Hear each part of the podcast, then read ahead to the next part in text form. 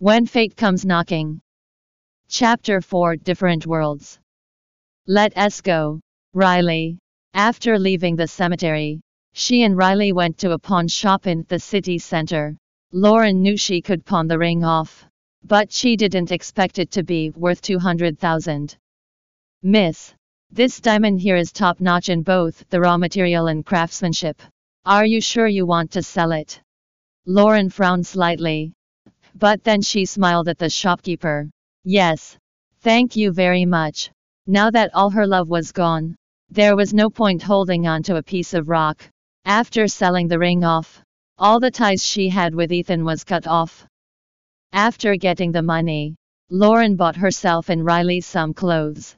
When she and her child were exiting the mall, a Rolls-Royce Phantom almost crashed into them, but the driver managed to evade them by millimeters.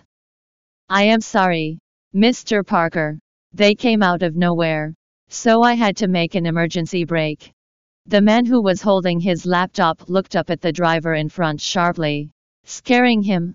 The driver started stammering, and Ethan was about to chide him when he noticed someone familiar passing by. However, when he put down his laptop and tried to search for her, she was gone. Drive. When he got his orders, the driver quickly drove away, while Ethan seemed flustered for no reason. The sunlight shone into the car, but it didn't drive away the darkness in his mind. Five years. It has been five years. But why can't I forget about that damn woman? He held his head in deep contemplation. Then a phone call broke his train of thought. When he saw who the caller was, Ethan smiled. Hey, Nancy. What's up? Ethan, my leg is almost healed up now. So I should be back next month. Can you organize my solo cello performance then? Of course. Ethan replied. I should have been with you right now. But the company needs me. It is fine. Ethan. I understand. My leg is almost healed now. So don't worry about me. Just remember to pick me up. She said gently. Okay. He replied calmly and ended the call. Then Ethan leaned back and looked up.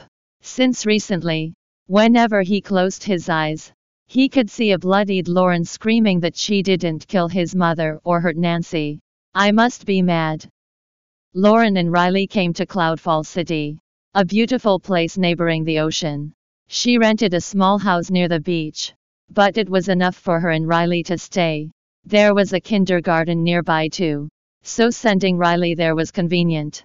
Even though she had 200 grand in her account, it was insufficient to support their expenses. So she had to work.